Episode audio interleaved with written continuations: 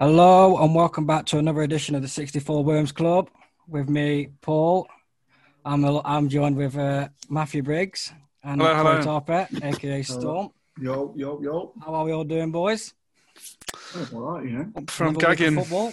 Well, it was brilliant. Outstanding again. Content. Yeah, I'm- I'm lying when I say I'm all right. What a fucking absolutely awful weekend of football we've all sustained. Well, we I'm were talking about it a minute ago, weren't we, Riglet, that we don't know anyone that won. Yeah, like, no- no one's got anything to be happy about this week. No, It's a grim week. it is a grim week. Well, I mean, what I was, what I'm going to start off with, um, we have lost a bit of a football legend today, uh, especially on Merseyside. Uh, Gerard Houllier has passed today. Um, like he says, a lot of us growing up in that era of Liverpool, he was like the first manager that, let's say, me and Fats and probably Sis had. Um, a lot of players that, well, that we look up to, like legends, have all come through through Gerard Houllier. I, I heard Danny Mills talking about him this morning. Um, a sad day, man. It's, ne- it's never good Aye. when one dies, but Yeah, No, we're lose, starting to lose quite a few yeah. at the moment. yeah, Football legend. It's not not this year. He was. Um, I don't remember much about him from like when I was um, younger, but he was just. I, I, I can't. I can't put my finger on. He must have been one of the first managers that I saw manage Liverpool when I started paying attention when I was younger. He Yeah. must have been. So yeah, it's a big. It's a big rest in peace. That is. yeah. Um, thoughts go out to all his family and all that, but sad time, man. But yeah, um, let's let's talk about the football. What's gone off, lads? Because there's been there, there's a lot of L's going about this weekend. A hell of a lot. I'm looking at Storm. Um, we are going to go through all the Premier League fixtures like we normally do. Um, bit of a weird week this week, actually. No Champions League till February, I believe. Yeah, it's like mid-February, isn't it? But we are going to touch on the fixtures that have come out today. Um, and then, obviously, like it says, we're going to talk about the fixtures in the Premier League that are on this midweek. So we will be back. We will be back again, probably Thursday, maybe Friday. It'll probably be Friday, I think, Well, because we'll- there's we games will- on Thursday too, isn't there? Yeah, we will announce that sooner. But we'll go through all the games. We've got uh, the end is now for Arteta after fourth straight. Yeah, you heard it. Fourth straight home defeat at the hands of Burnley. Uh, Liverpool get away with murder at Craven Cottage after a one-all draw to Fulham. I won't say they got away without it. What do you, well, That's they, got a point. They got away without it. They were fucking gash. No, they were gash, mate, but we got a point. Uh, Palace earned deserved point home to Leeds uh, to league leader Spurs. Uh, Everton back to winning ways after talking of L's. Fat Frank. Uh, 1 0 to Chelsea. Southampton cruise past struggling Sheffield, a, a Worms favourite. Uh, Leicester moving to the top four after 3 0 win to Brighton. I mean, I've got this really low down. It shouldn't have been low down, but nil nil ball draw in the Manchester Derby. I think we're all looking forward to that, and it turned out to be one of the worst games this season. All in, Uh, shout, shout out to Mike Dean, uh, 3,000th card in the West Midlands Derby. I think he surpassed that by about 100 at the end of the game. Aye. Um, L of the week, we'll discuss in detail who the L of the week is at the end. And we've got a little Red Dogs roundup because, as you can imagine, Briglet's on. He's going to want to be talking about I've got some opinions. some. Riglet's got Right. steam coming out of his ears. Never mind. Yeah, I've got some opinions about Forest. Yeah, I'd, oh, it's going to get Look- sticky, mate. We look forward to it. Sticker, I'm uh, I'm stuck. It's already stuck. We'll get we'll get onto that. They're fucking crap, but we'll get onto that. and like yeah, like I said, the UCL uh, last sixteen fixtures and Europa leagues, and then the midweek Prem fixtures. So yeah, uh, just the three of us today. Let's uh, let's talk about well the biggest and most talked about defeat of the weekend, uh, Arsenal versus Burnley. You probably thought that this might be the game that turns around, Ar- not Arteta's career, but you know a bit of good fortune for him. Maybe nick a dogged one 0 or whatever something along them lines, and it's it's just it's just gets bad to worse from him. I feel like this has turned into a bit of a United slander part thirty five. I feel like this is probably replacing Man United a minute because Arsenal are that bad. But yeah, open to the floor, boys. Whoever wants to commentate, uh, comment on it. at the end of the last podcast, we spoke about the fixtures and we said we don't condone betting, but Burnley at five to one Yeah, we should have lumped, Get, man. get your tenors out. I mean, I was the one that was egging it on, and I, I didn't put it on, but I'm pretty mad about it now. Because Burnley didn't just beat them; they were literally better than them. Yeah. Now, I don't know what I don't know what it was about the game. What I don't I was riled up by it because I just thought surely Arsenal aren't this bad at football. Yeah, Because yeah, they are. just like I don't even know. They're just firing random balls into midfield. They're just getting broke up. Like McNeil's just picking the ball up from nowhere, like always running at him. I mean, Aubameyang is It's, it's beyond stinking now, isn't it? it's actually criminal. Well, I mean, shout out to him. Like you says, I think someone mentioned it. Uh, he scored from open play. Unfortunately, it was in the wrong net. Yeah, Um, might kickstart his season. You never know. Just But, a bit um, of confidence. He'll, Yeah, he'll, but come on, bag, he'll, found bag, the he'll, back of the bag, net. he'll bag 20 now. He, he, he wants um, he wants looking into. He does. I'm not sure it's the same bloke because he was a, he, he was a good striker since he since he oh, he's since he's come to Arsenal. He's got that new contract. It's a classic case, isn't it? Got the new contract, not interested. I don't believe it's entirely his fault. And obviously, he, need, he needs the supply, and there's none of that. There is no supply. Like he run down the left, cross it to the other side of the box, cross it back in again. There's nothing. he's not that, but he's got. He is the he is the man in that team. What's he on like? Three, four hundred grand a week. You've got, he's got to get to the point where he brings more than. I, I don't really like the excuse of he's not being provided the chances. You can use that up to a point, but Sometimes you got to grab the game by the scruff of the neck, as they say. and for a man that Well, fucking was that what of a Granit dickhead Xhaka- about his Granit contract. Xhaka certainly grabbed the game by the scruff of the neck. oh yeah, true. Go on, Brigand. Just like. Just as I said, for a man who's um, he fucking hung that club up, hold that club to ransom. They had, had no choice. He was always going to get his contract, but he got more and more. He fucking took the piss, and Arsenal fans, were, oh yeah, he's signed the club. Yeah. They took the piss out of the club, like just they made a mockery of everyone there, the fans, everyone taking the piss. And what's he done? He's nothing. The what? The No. crap. And I am, if I was an Arsenal fan, I'd be really, really sick of him. But I feel like people still defend him because, as I say, they, a lot of people will say that he's not getting the supply, but he needs to, he needs to bring more to his game. He is the man. He is their only hope.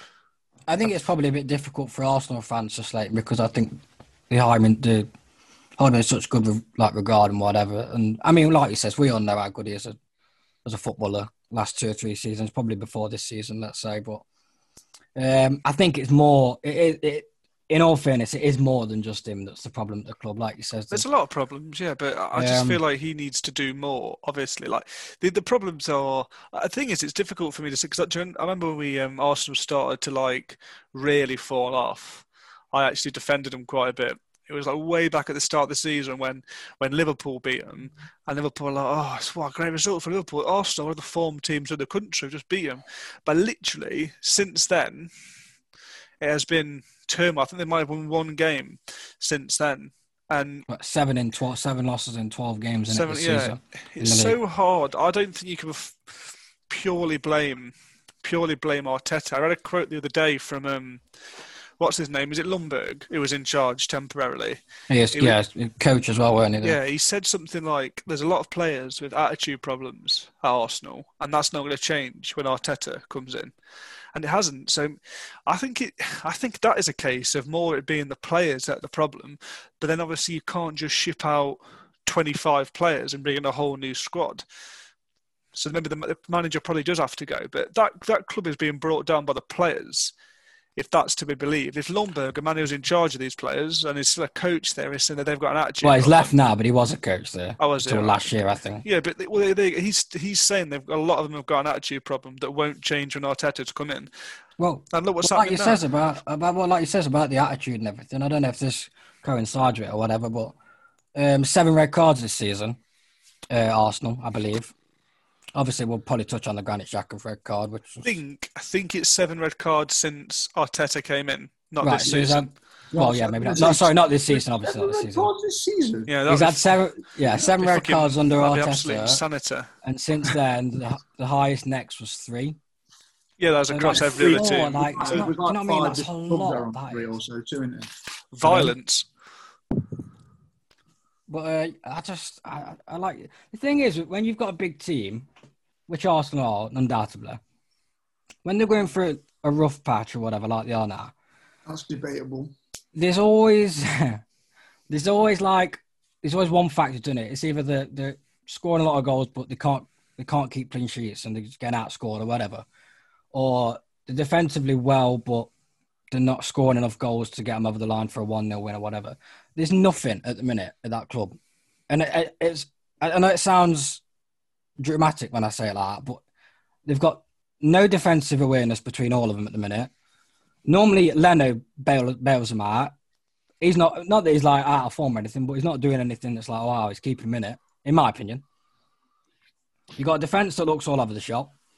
Um, I really do rate Gabriel, to be fair, but even watching him against Sunday, he was fault for a few mistakes. You've got a midfield that no one knows what to fucking pick at the minute. You've got pundits saying they should start Granit and um, Partey or Ceballos or get Willock in. I mean, Partey's not even fit. Granit Xhaka's not here for another three games.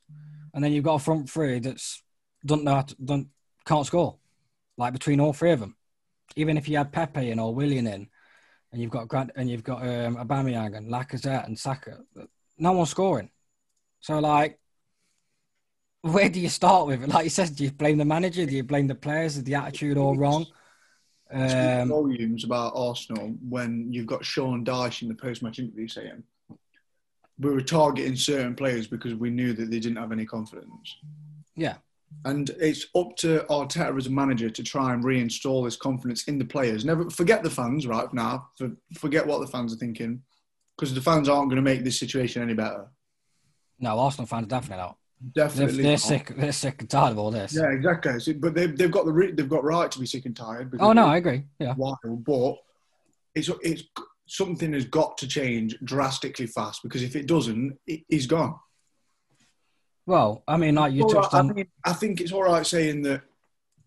Oh well, he might turn it around the next game, but it literally doesn't look like he can ever turn this round. Like I'm If, if the game if the game was to turn it round, it was this Sunday. Burnley at home, well out of form. Burnley.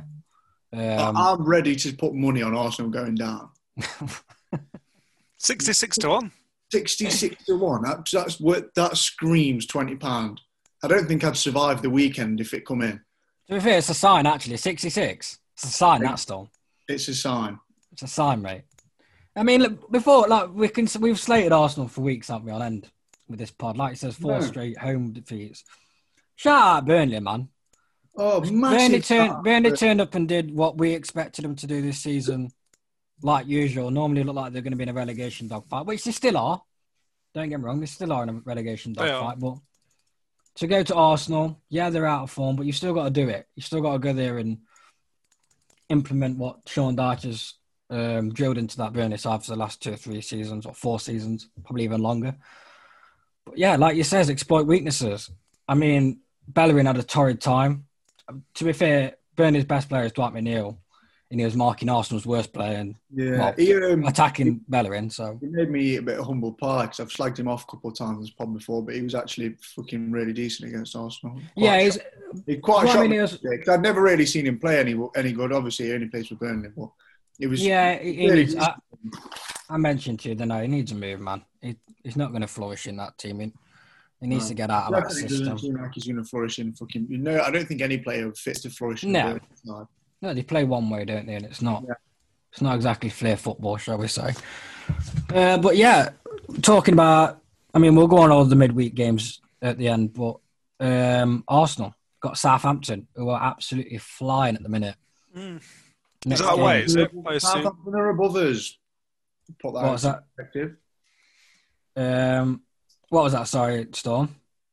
Southampton are above Chelsea to put it into perspective. Yeah, exactly. So I assume that's uh, at St Mary's. no, it's at Arsenal actually. Is it? I mean, well, well now you mentioned that, actually, I will talk about because I know we're on about the fans. Um, London were in tier two and had fans back at the grounds. Um, I feel like that influenced a lot of results this week. I know me and Joel spoke about it, apart from the Arsenal game. But yeah, they are going back into tier three, so there will be no fans in London again. It might even that could do Arsenal a favour.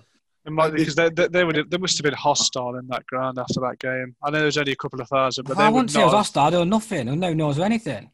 People are just Like- perplexed, aren't they? I, I don't know where to start with. Them. When I look at Arsenal, the word like dis, just disjointed. There's, there's nothing. There's no.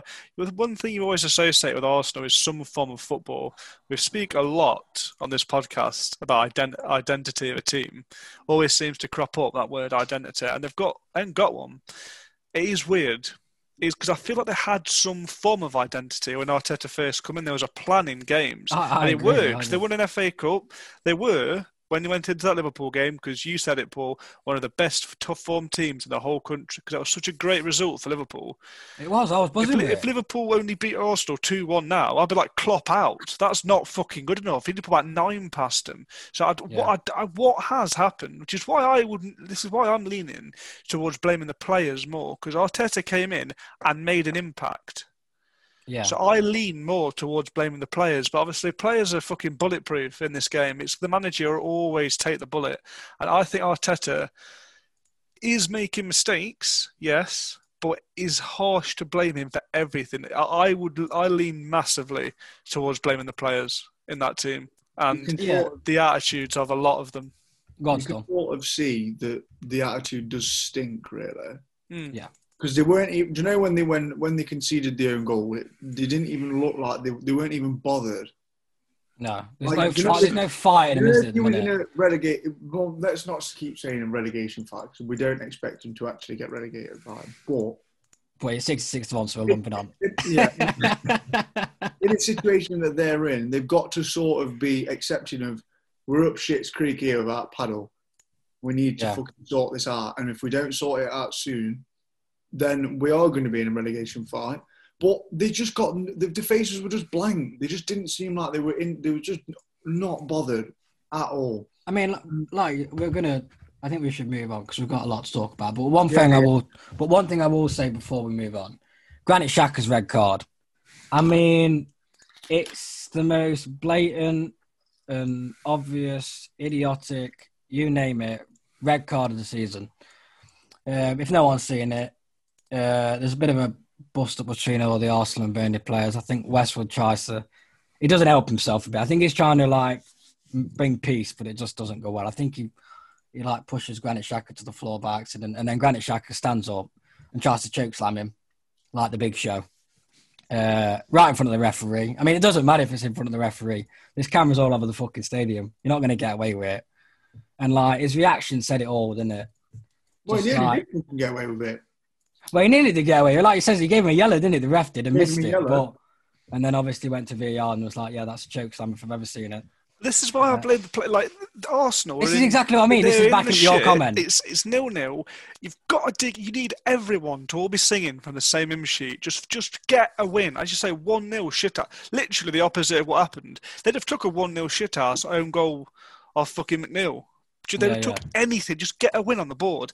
And you've got fucking idiots like him who somehow is still at the club when he fucking what did he, He do a did couple of exactly the years same ago? thing. Took the piss a couple of years off. ago Yeah. just started like having to go with the fans and that. Embarrassing. If I, I, I wouldn't want him anywhere near my team again if I was an Arsenal It fan. shows you, doesn't it? Because I feel like he turned it down. He let, turned it down. let me just tell you something before we carry on. I don't think you would get in your team at the minute, mate. That's a bit.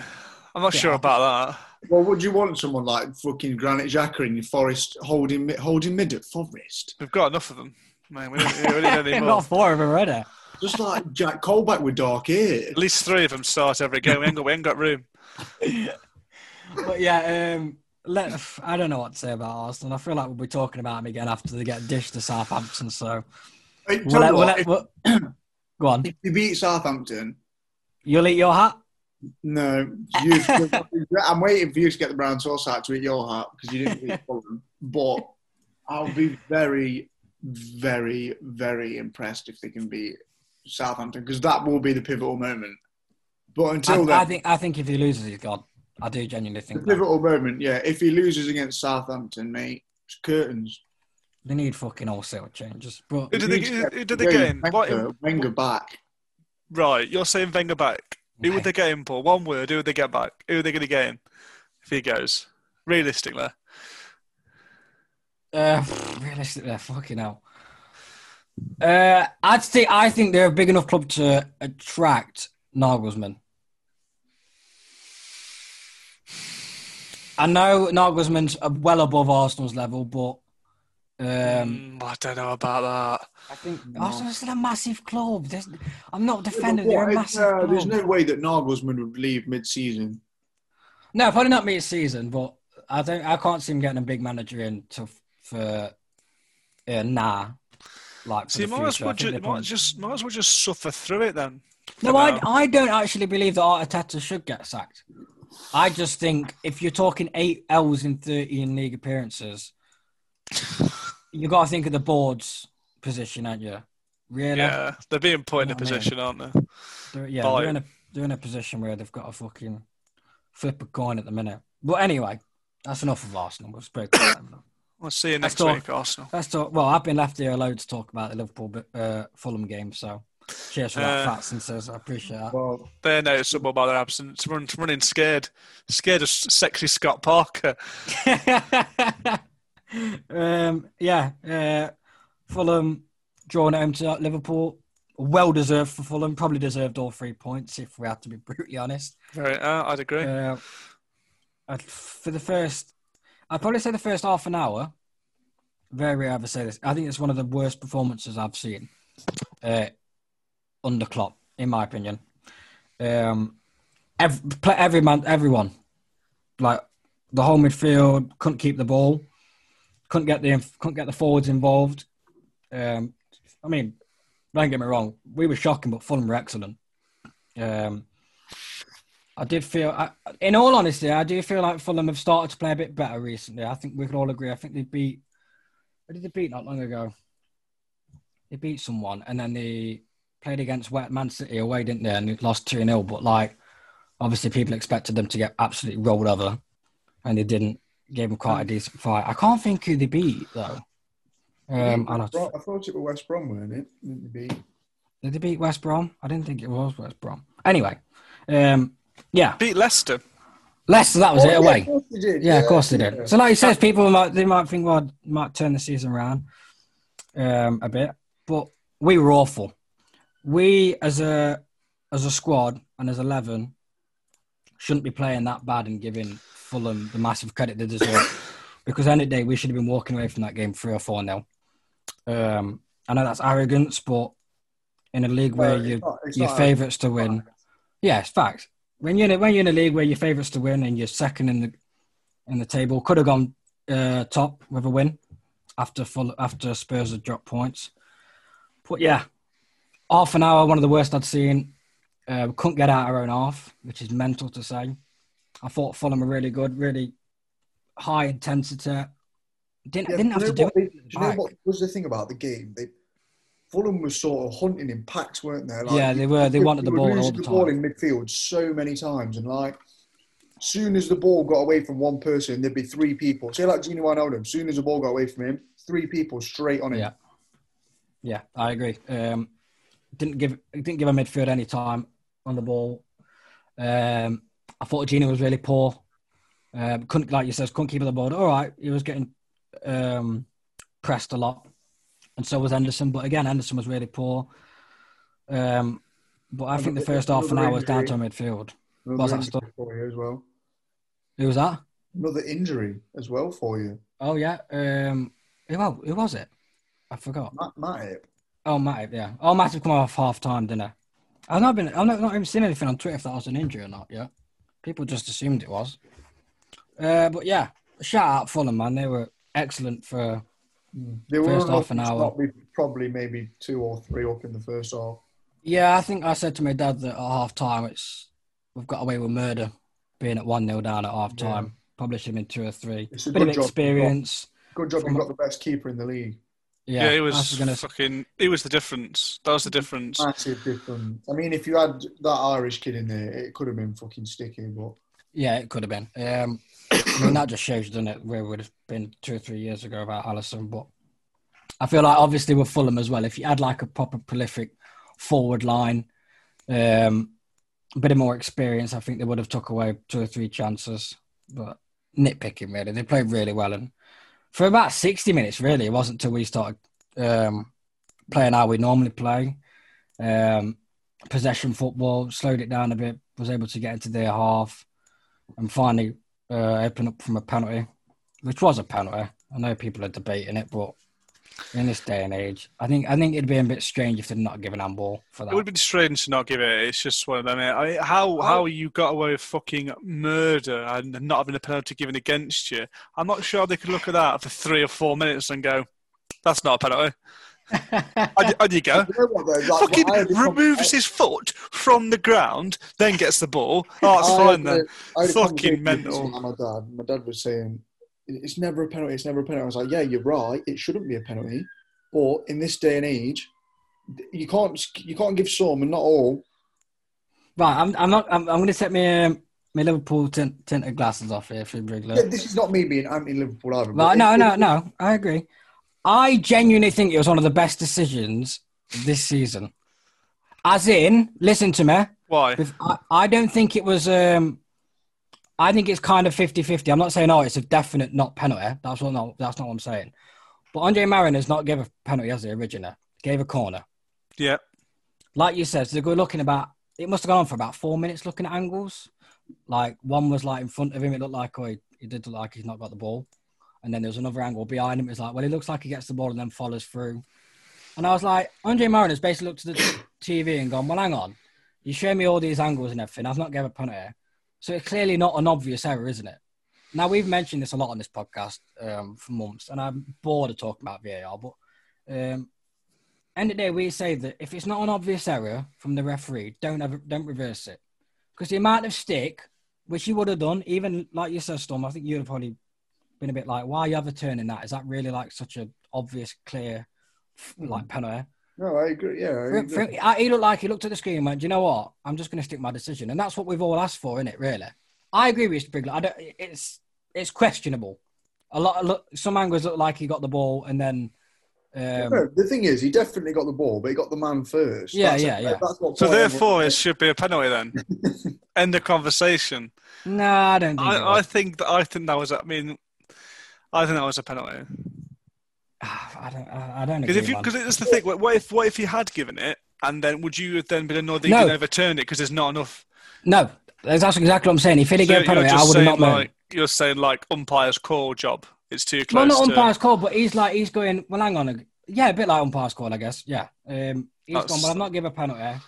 Um, I don't think it's clear and obvious that it's a penalty. I don't think I've made an obvious mistake. Yeah, he, like you says, at some angles it looks hit and miss. I'm not defending him because at the end of the day we shouldn't have won. We shouldn't have got a point. Never mind that. Um, Oh, we uh, one thing we do need to touch on is Mo Salah's penalty technique. uh, it makes me want to throw up. No, this I don't understand where. I don't know who's taught him this. It's like fucking. I don't know. It's like You he just miss. uses. It's like he uses his left leg as a catapult or something. It's horrible. Do you remember like when you used to go to fairs and like uh, they used to have like hardest shot? That's what it's Yeah. like. Just like just runs up to the wall and fucking nails it. I mean, like it's, the thing is, he hit it that hard. Areola couldn't save it, and I'm like, well, that's the closest someone's actually got to saving his penalties. Mm. Like, don't get me wrong, he never aims it. Well, Cech made some interesting comments about goalkeepers and penalties, also, didn't he? go on.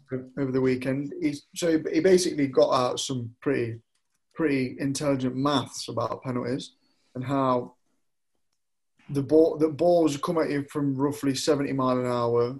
By that time, a lot of the time, the ball, keeper's not even had a chance to move by the time the ball's gone in. Sometimes, so what he said was the referee should maybe draw a line where goalkeepers are allowed to stay within to make it a little bit more fair on the goalkeeper. And I mean, people were arguing about it by saying, well, it shouldn't be fair because it's a penalty against your team. But I do now see there's more argument of coming off your line. Obviously, who had a penalty retaken for coming off the line? it was uh, West Ham versus Leeds God. one, which was And like he, he barely he barely came He off. the barely- line. that was one of But the. look, we're talking inch or so, and then uh, the perfect example of what you're saying, Storm. Fabianski barely fucking moved. yeah, exactly. He he landed on the floor.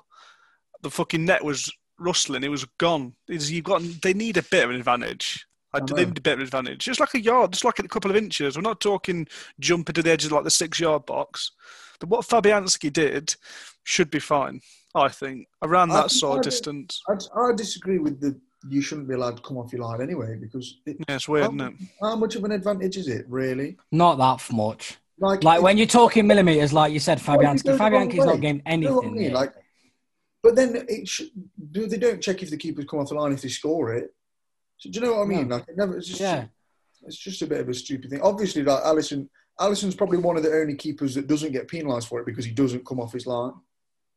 yeah, but um, I think Rob Green was talking about it. Why don't one thing goalkeepers could probably help with is the fact if they did an imaginary line behind the line. Yeah. So like, because obviously the goalkeepers step forward, don't they?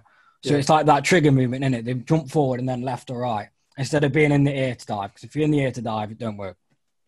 Um, it says if you stand behind the goal line and then jump, so you're on the line, then you've got more of a trigger movement. So that might be one thing you might start seeing from goalkeepers. But but going back to Salah's penalties, I know we've talked about who would you have as penalty take because I think Sis mentioned it. He'd have Salah. I've never in a million years have Salah taking my penalties.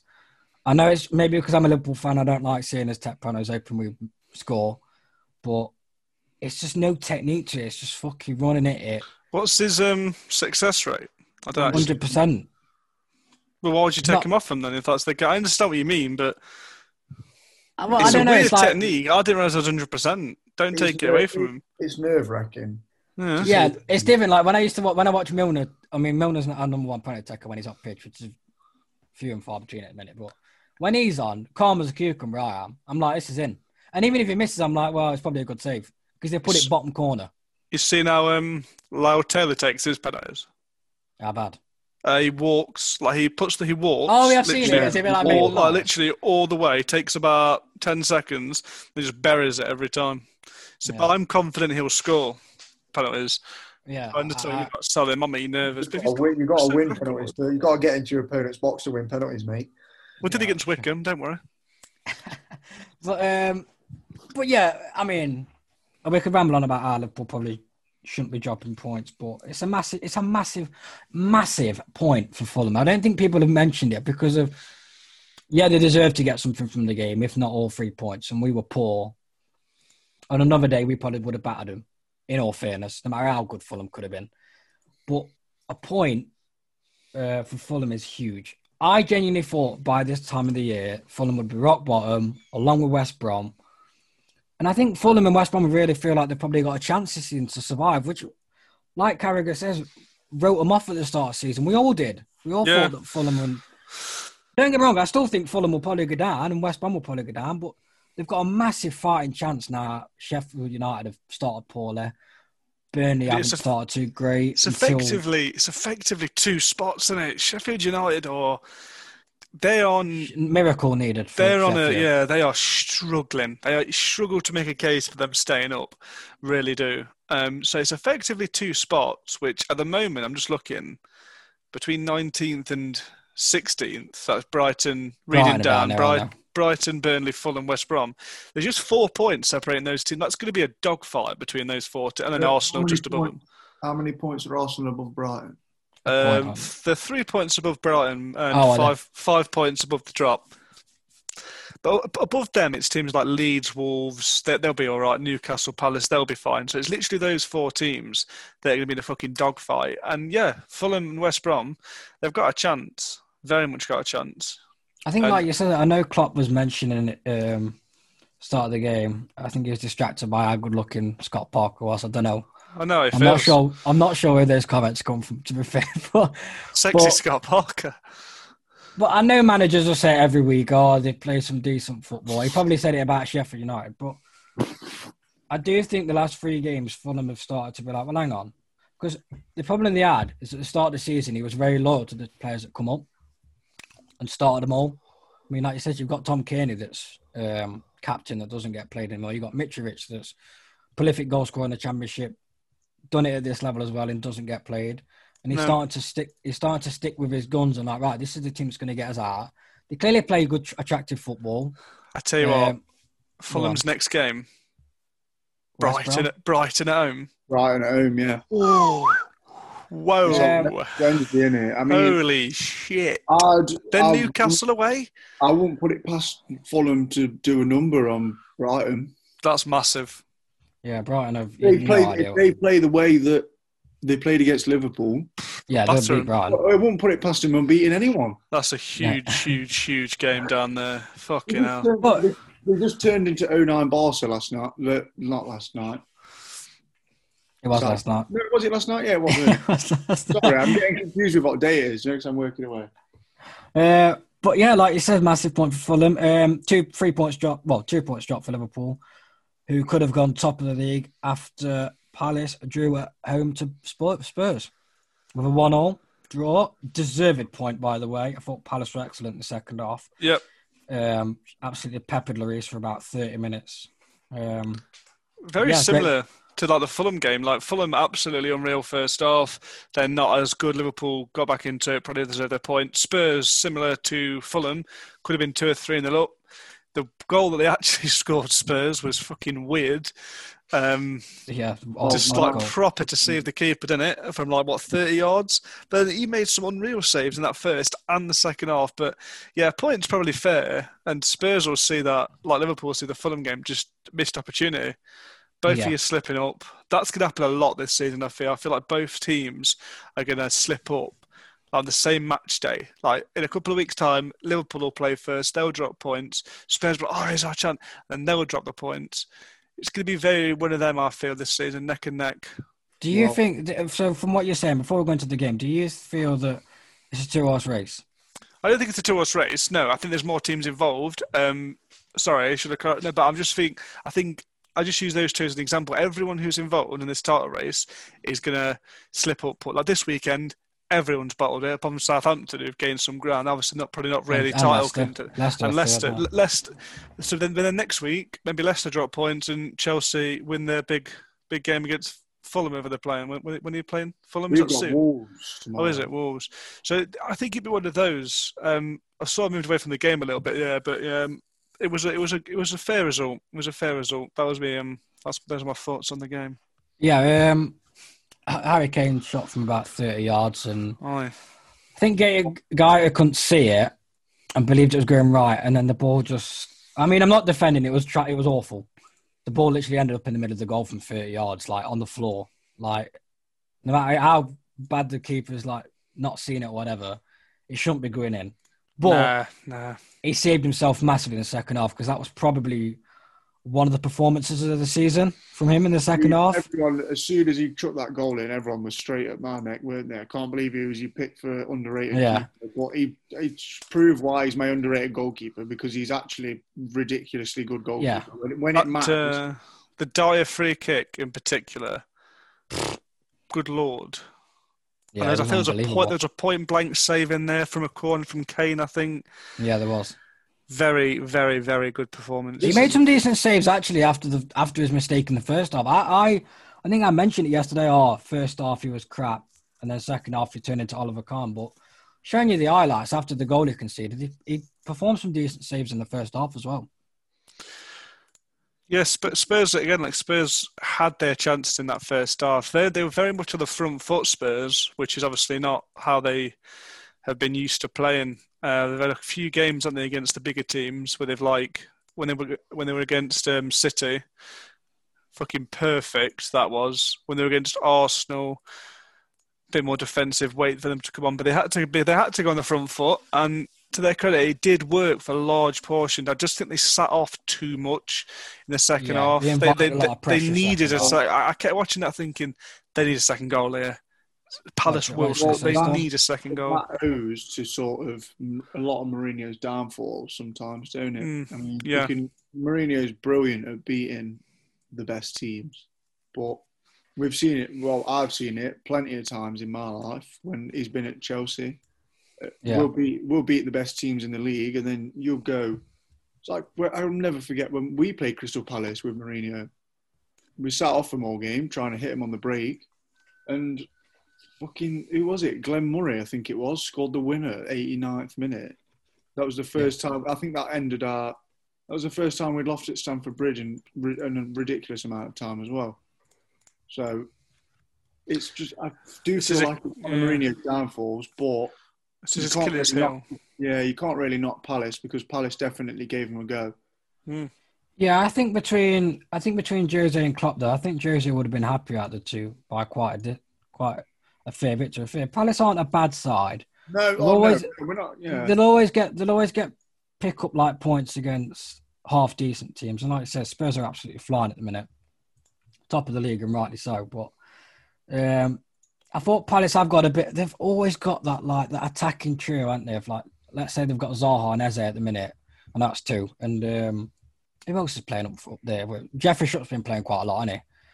Like you said, you've got pace and you've got there's goals in between that three, and then you've got Benteke that somehow found form and looks like he's a really big pivot between to have up front with them three and behind him. Like they think they three them three work off well after him. Yeah, work well off him. Mm. But um, like you said, you sometimes you when it comes to games like that, you've just got to go them with the attack that you've got yourselves. And Spurs with the the lineups they've got at the minute, and you've got Son, Kane, and like probably most formed players in world football. I think that's the time where you go like, you know, foot off the fucking brake pedal and just just go at them. Do you know what I mean? Yeah. Um, and I think that's probably one thing that if Jose was to look back at, he probably thought when it went to one 0 we probably should have gone for the jugular a bit and try and kill him while we can. But yeah, um, it sits up lovely for this midweek game because it is Liverpool versus Spurs, isn't it? So this top is two. a very, very big game for the first half of the season. Like It is. It's probably the biggest. One of the most pivotal sort Yeah. of title race games. I mean, if it ends in a draw, it's good for everyone else. But if either team wins, I can see them starting to try and ca- kick on a bit and starting trying to pull away. Yeah.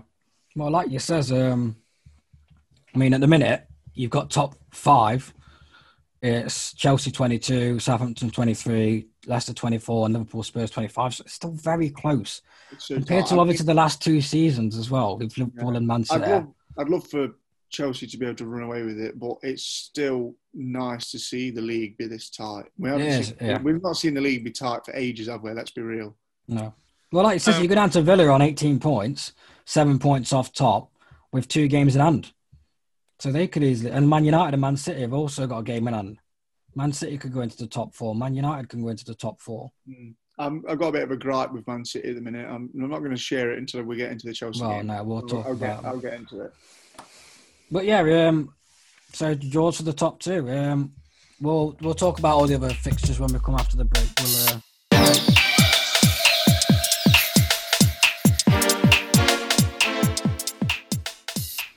Yeah, we're back from the break. 64 Worms Club. Um, still here with Matthew Briggs and Corey Tarpey, aka Storm. Yo, yo, yo. Um, well, Storm, we'll go on to your we'll go on to the next game, which is your boys. Mm, yeah. Uh, Everton back to winning ways after one 0 win over over Chelsea. What happened? don't know. We just couldn't score, could we? It was, it was really, really, really frustrating game to watch. Yeah, it was a bit of a strange game. To be fair. We literally took the game to them, and Yeah. The penalty that we gave away. Like, I'm not even going to blame Mendy for it because what could you? What could? Calvert Lewin was just clever.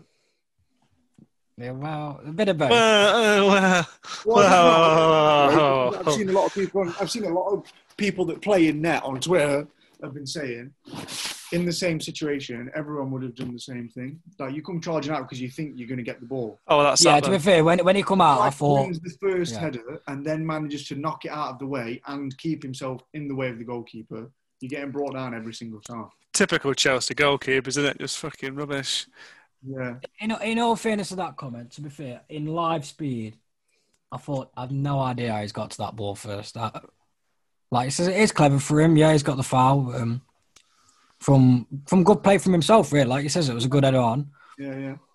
and to get there before, it, it is a bit questionable. To be fair, I know that we're all going to jump on the back. It's a Chelsea goalkeeper, which has been your Well, yeah, heel. it. It's definitely a penalty, but I just think it was smart from fucking smart from. But like you said, it was a bit of a strange game, really. It was a bit. Uh, there wasn't like. It wasn't like a massive dominant display from either team, really. It was a bit Well, like, the problem is we had fucking nigh on eighty percent possession, but we just we just did we just could didn't not create a lot. get it into the box to save Yeah. Reece James, what- Reece James just crossing to no one. Ben Chilwell crossing to no one. I just don't understand. it didn't help the fact that we had to play Havertz right wing because we've got all the rest of our in, wingers are injured. Um, because we really could have done with some pace around that side. I mean, I know that we've got Werner, but Yeah. couldn't hit a fucking barn door at the minute. Bless him. no, it was a bit strange. Giroud started, didn't he? Yeah, Giroud started. He just looked a bit He- isolated. It was Giroud, he- yeah. He's just ineffective, but he's played the last. I think he's played the last three games in a row. I minutes. felt like this would happen. I felt like that he'd get, it'd be a point where he'd probably score goals like he did Seville, and be like, right, he's got to start, and then all of a sudden it'd be like, well, hang on a minute, might not, might not be a good idea to bring him in straight away and just play him every game all of a sudden, like Yeah, because because at the end of the day he went from like not even getting brought off the bench, didn't he, to all of a sudden he played one game and it's like, right, that's it. It might have been better to just try and keep someone up front and have him as a to come on as a sub, Mm. which I felt like did him well before the Seville game. Tammy Abraham came on and just did nothing as per against anyone that's got a half decent back line. Yeah, I mean, fair play to Everton. Like, I, I've no, I'll never ever um, praise the back four, but I feel like they were. I mean, Michael Keane was probably the best player on the pitch. I think he got man of the match, didn't just, I just think they just dealt with everything. They've got a tall back line, haven't they? That's? Yeah, pretty capable of dealing with balls coming into the box. but um, Uh, just sort of nullified our sort of tactics, really. I mean, I wouldn't say that we played. I didn't think we played bad. No, I didn't think you played badly. To be fair, Mason Mount fucking fizz one off the fucking bar. Reece James at the bar as well from outside the area. I mean, it just worked. I just don't think it was our day at all. no, I think Reece James is a shining light in the in your team though on Saturday. I thought he played. He played really well. Like he says, he put, he put some good bo- good balls into the box, and there was nothing on the end of it. And um, I mean, you're struggling with Werner a bit. I feel like it was a bit harsh on the criticism with Havertz because Havertz is on a right winger. He's I know, that, no, that's what I mean. Yeah, I'm not. no, that's that's Havertz. nonsense, really. Was He played right wing against Brighton, didn't he? It's a bit like what we do. What you doing? Put him on there. I thought that'd be the last time I see him on the right wing. well, but he's played right wing at Bayer Leverkusen before. yeah, But But- that's when he's banging form, fully fit, playing it week in, week out, continuously scoring. Do you know what I mean? yeah. I think people forget how young he is as well. Like still, still Oh, is it 21? Yeah, his notes is it really? Yeah, I thought it was like 23, 24. It was a weird one that Chelsea game. Like I said, there was just a bit, there was just a bit of lack of. Um, I think you said this on just a bit lack of ideas almost in the end. Just like it it wasn't even like the worst performance in the world. Like another day, those two, you know, hitting the post, go in, Yeah, exactly. win the game two one. It's no problem because Everton didn't create a great deal. But I said to you before the game, I just think it's one of those where Everton were just due a win, and they had the rubber rubber the green Well, on this It's our occasion. annual, That's- it's our it's- annual Goodison Park loss. I mean, I think we've lost it three seasons on the spin. Well, there you go. Yeah, You've got to Don't fulfil that. Fucking Ferguson beat us there last year, didn't they? Oh, the ball boy. Yeah. Fucking the ball boy. He was there. He, I think they mentioned it on commentary for it BT when it was on. But The, um, what um, the thing is, now we're coming into a tough run of fixtures for Chelsea coming up next. But I'm pretty not putting, I'm not sticking my neck out, but I'm a little. think I'm confident about beating Wolves. Yeah, we, always, we always seem to play well at the moment. and We battered them last year. yeah, you beat them four 0 last year, didn't you? We absolutely smoked them last year. Yeah. They couldn't get near us. But I, it was just annoying after the Leeds game because we played so well against Leeds, and we put like everyone put their heart and soul into that game. Yeah, And then we rested every single player, and I just don't understand why. Well, saying it was a bit of a different team. Obviously, we've still got injuries and that, but I mean, how long is he going to be out for? Does it? Do they know? uh, he's expected back on Boxing Day. That's It's not bad. Far, it's not It's far not away, too is it? bad. I mean, Pulisic is fit for tomorrow. Yeah, I don't know whether he's going to start, whether he's fit enough, but I, I hope he does because I, I, don't, I can't I can't be having Havertz on the right wing again. no, I, I thought I don't. My problem is with Frank for that game though. Like you said, you're lacking width. Why does he not try and play midfield diamond to get the best out of all your players, really? Because like, I, I agree. I don't think Werner's that bad on the left wing, but when he's out of form, he's not going to get many chances on the left wing, and he's going to get scrutinised quite a lot. Um, because he's not going to get many chances, and when he does, he's missing them at the minute. I mean, don't get me wrong, he is playing poor compared to how I imagine him to be. But if he'd have played like a 4 1 2 1 2 diamond, you could have had Havertz at the top, of it with. I'm Um, saying that though, in it, but no, I know, but like you says, yeah, it didn't. It didn't work for him, did it? Playing right wing. I would have absolutely hated to see them say Chelsea are playing 4 1 2 on 2 Diamond last when they did because we've never played it. Yeah, true, but like you says, in situations like that, when you've like you says, you've got no wide players because you've got you've got Werner that's technically a left winger slash left forward slash striker who's out of form, um, and you're putting Havertz on the right wing that's clearly doesn't work right wing. Mm. Um, you might have been best to just get the best out of all the players you had on the pitch. never- yeah, it's hard to say in it. You, it's always easier to fucking digest it once you've lost. Yeah, don't get me wrong. You could have played a diamond and lost four 0 but I don't know. Yeah, I just think it might have been a game to give it a No, I- give it yeah, a try. I, I do understand what you're saying because it would have definitely benefited probably the players, but maybe I don't know. Maybe saw that you need width against teams like Everton because they can just they can hit you on the break. They've got players that can hit you on the break from wide. Yeah, like they Yeah, played a bit weird, didn't they? They played a back four with all four centre backs, didn't they? Yeah, yeah. It was Holgate and really Godfrey straight. left What back they were, the, the centre backs were really narrow compared Yeah, to the yeah. the team. It was just a dead width. I don't know. Pretty typical of Carlo Ancelotti, weren't it? Just getting a result out of something that. Well, it was a result that Everton needed because I know they got a draw against Burnley, didn't they, last game, and they've been on a bit of a falling down the league table, shall we say, since the start of the season. But um, I think they're back up to where they're back up to seventh now. They're on twenty points, five off the top. So don't get me wrong, they're not going to get anywhere near the top, but it was a good win for them, let's say, um, against a Chelsea side that are quite in form. So, like I said, a bit of a strange one to analyse. To be fair, it was a bit of a weird, weird game. Wasn't a lot that went off, and the thing is, like, I could sit here and moan about it all night. Oh, we've lost and all this. Like after the long unbeaten run, but even Lampard today says you, it's got to be expected. Like unbeaten runs do come to an end. yeah, And it, when you've got players playing out arguably out of position and one team just more up for it than the other, Yeah. happen, isn't it? I mean, one thing that's a saving grace, really. I, I, I disagree when people go, "Oh, you've dropped points when everyone else has. you, it's a time you could have gained." But end of the day, everyone else dropped points, Ryan. You've not lost anything, are you? no, this is what I mean. Yeah, like I mean, if everyone had won and you'd lost, then it'd have been you'd have got a lot more stick than. Do you know what I mean? Than oh yeah, definitely. But um, a team that did win this weekend, uh, one of our teams, uh, Southampton, a 3 0 win against Sheffield United at home. I mean, Southampton absolutely on fire at the minute. I believe they're up to fourth in the league, which is ridiculously Yeah. impressive. I mean, we're a third of the way through the season at the minute. Um, but in stark contrast, you've got Sheffield United that look dead and buried. I mean, they look like they actually want that record that Derby held for so long. I'm sure Forest fans aren't going to want to hear that, but I think it's Honestly, coming. I saw some. I saw some Forest fan um, on Twitter make this point, and I dislike Sheffield United quite a bit. Um, right, I've never been a massive fan of them. So if anyone is going to break that record, wouldn't mind if it was Sheffield United. Obviously, I'd still love Derby to have it, but Sheffield United deserve nothing but sadness anyway. So if they if they get fucking like nine points and go and um, it's one of the like, do you know what, what was it? Um, was it last season? We were talking about. I think might, I can't remember the club we were talking about. It was Bournemouth. It was no, it Oh, was Bournemouth. Bournemouth. last season. Bournemouth. My point was they just stop being this fucking like romantic with Eddie Howe. Get him gone, and you might stay in the Premier League. Get Chris Wilder out of that club, and you might stay in the Premier League. If you want to like keep, because maybe they're thinking, "Oh, we're fucked here," but Chris Wilder will get us back up again. Fuck that. Try and keep yourself in the um.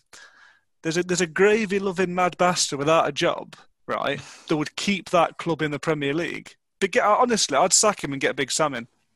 I'm not I joking. don't. I don't agree.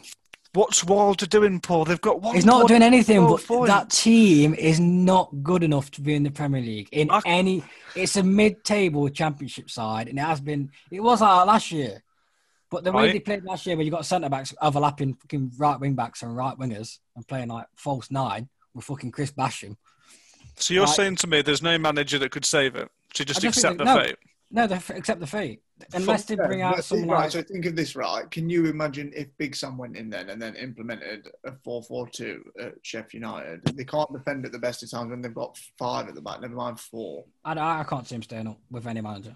I don't think you. I put Prime Jose in charge of that team. So they're they're That- just um, happy then. So they're, the Sheffield United board are just thinking like you and thinking, all right, well, fuck this. We, we, we, we've, Don't get me wrong, I'm not a Sheffield United fan. I'm not really as passionate as them are, like we- trying we're to gonna go. up. I'd love to see some Sheffield United fans' opinions on that. Like, are they gonna?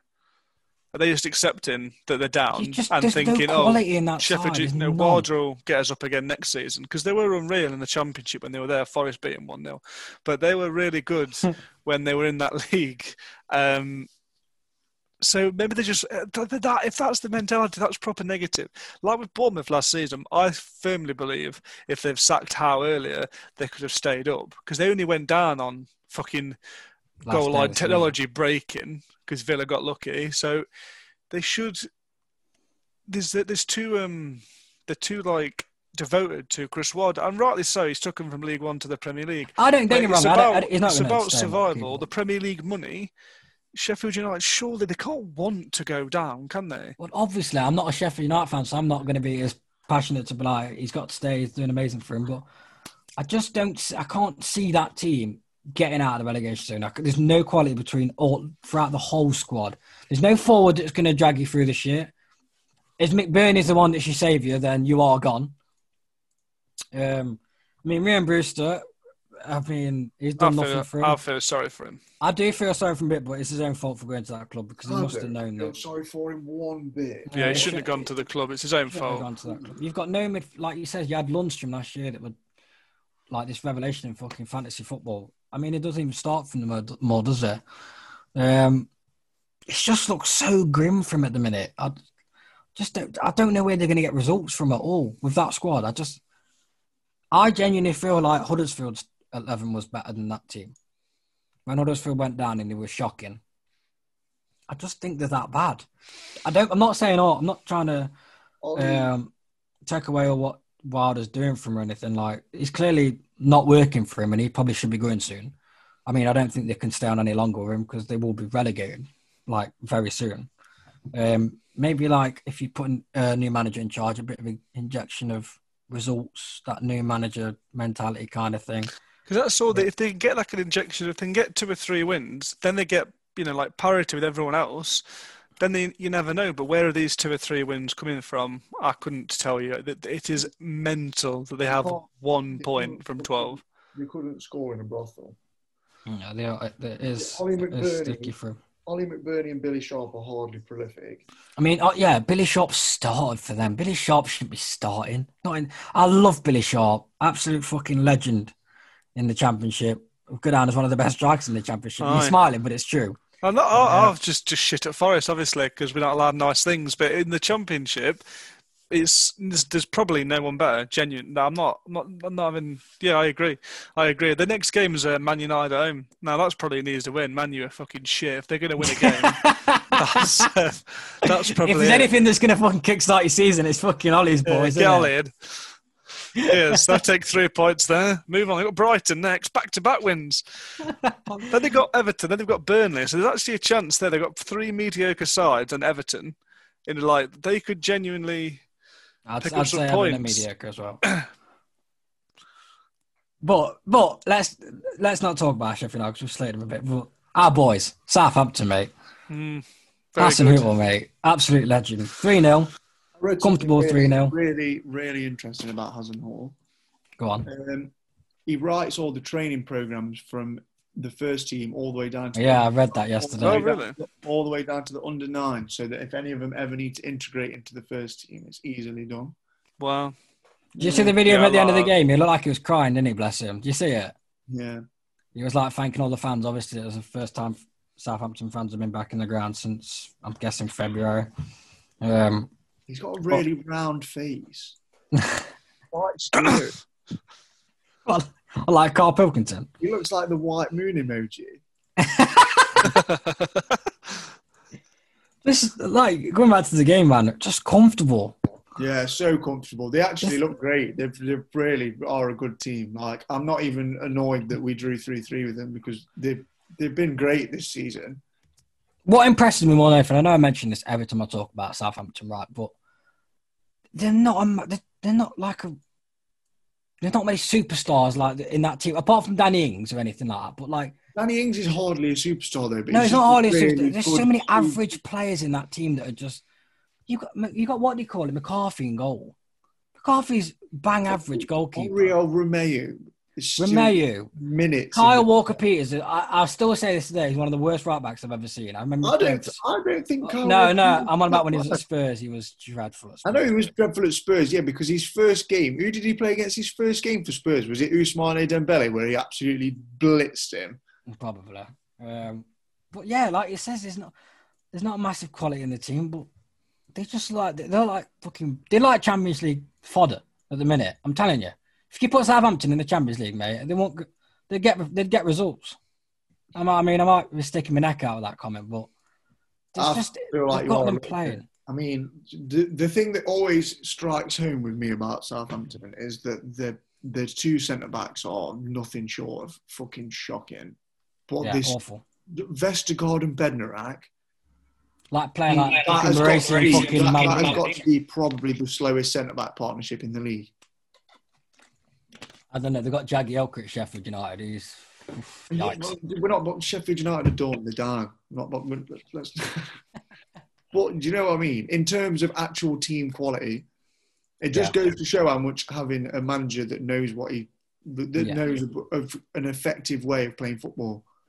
Yeah, they're all drilled in at the minute, aren't they? Like Yeah, they know the roles. It's almost the same formation, almost the same personnel every game. There's very few changes in it.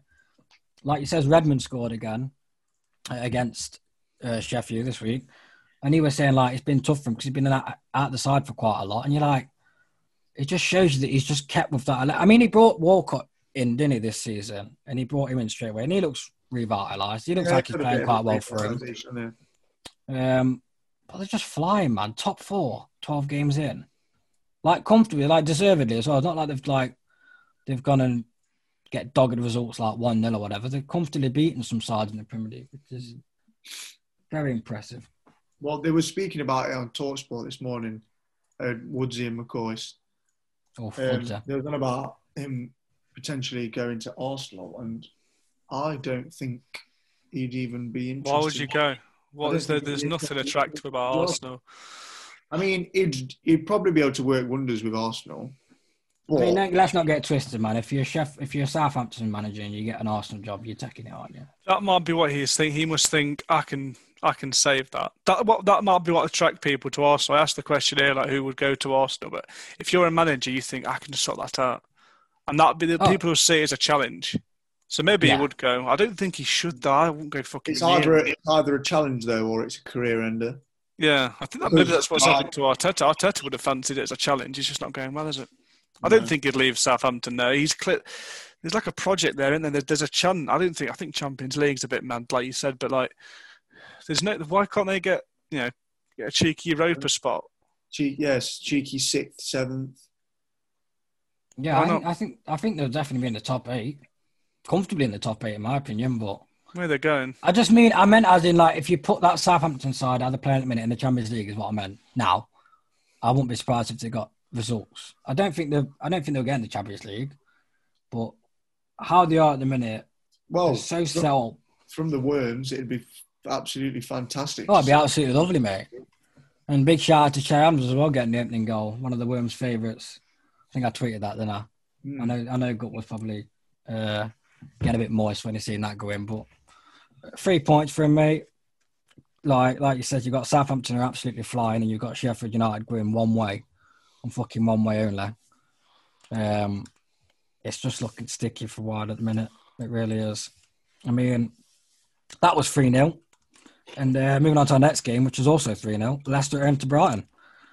Um, Leicester back into the top four after a the couple James of. Maddison show. Oh, it was a James Maddison, so mate. Absolutely lovely, lovely second goal. If anyone's not seen it, Oh, go oh, and search it up. oh. Coming Yes, inside. very nice. Throw me onto the left foot, mate. Finesse, top bins. I mean, we're all a, we're all a fan of Maddison, aren't we? Let's face it. But Very much so. Um, like you said, it's a bit of a interesting game. I think both teams obviously like to play attacking football. I think Potter's drilled that into the Brighton side. Oh, you Um, love it, don't you? I love him, mate. If you st- honestly, if he was at Arsenal, mate, you get the match. Shit, telling you.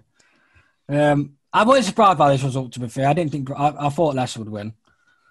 Um, it is a good result for him. Obviously, back on the on the back of the Europa League success uh, into the last. Is it the last thirty-two in Europa League? And it's not last sixteen. Yeah, the fucking Champions League rejects like, Fifty fodders. going it, don't they? Yeah.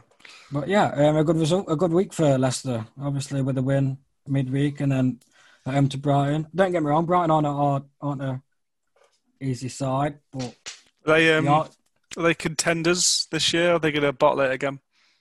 Leicester. Hmm. They'll always Um, play with Brodge in charge. I can't see them being in the top four this season. I think They're last top year was four. Your chance. No, Who's definitely this- not top four. Who's going to stop them?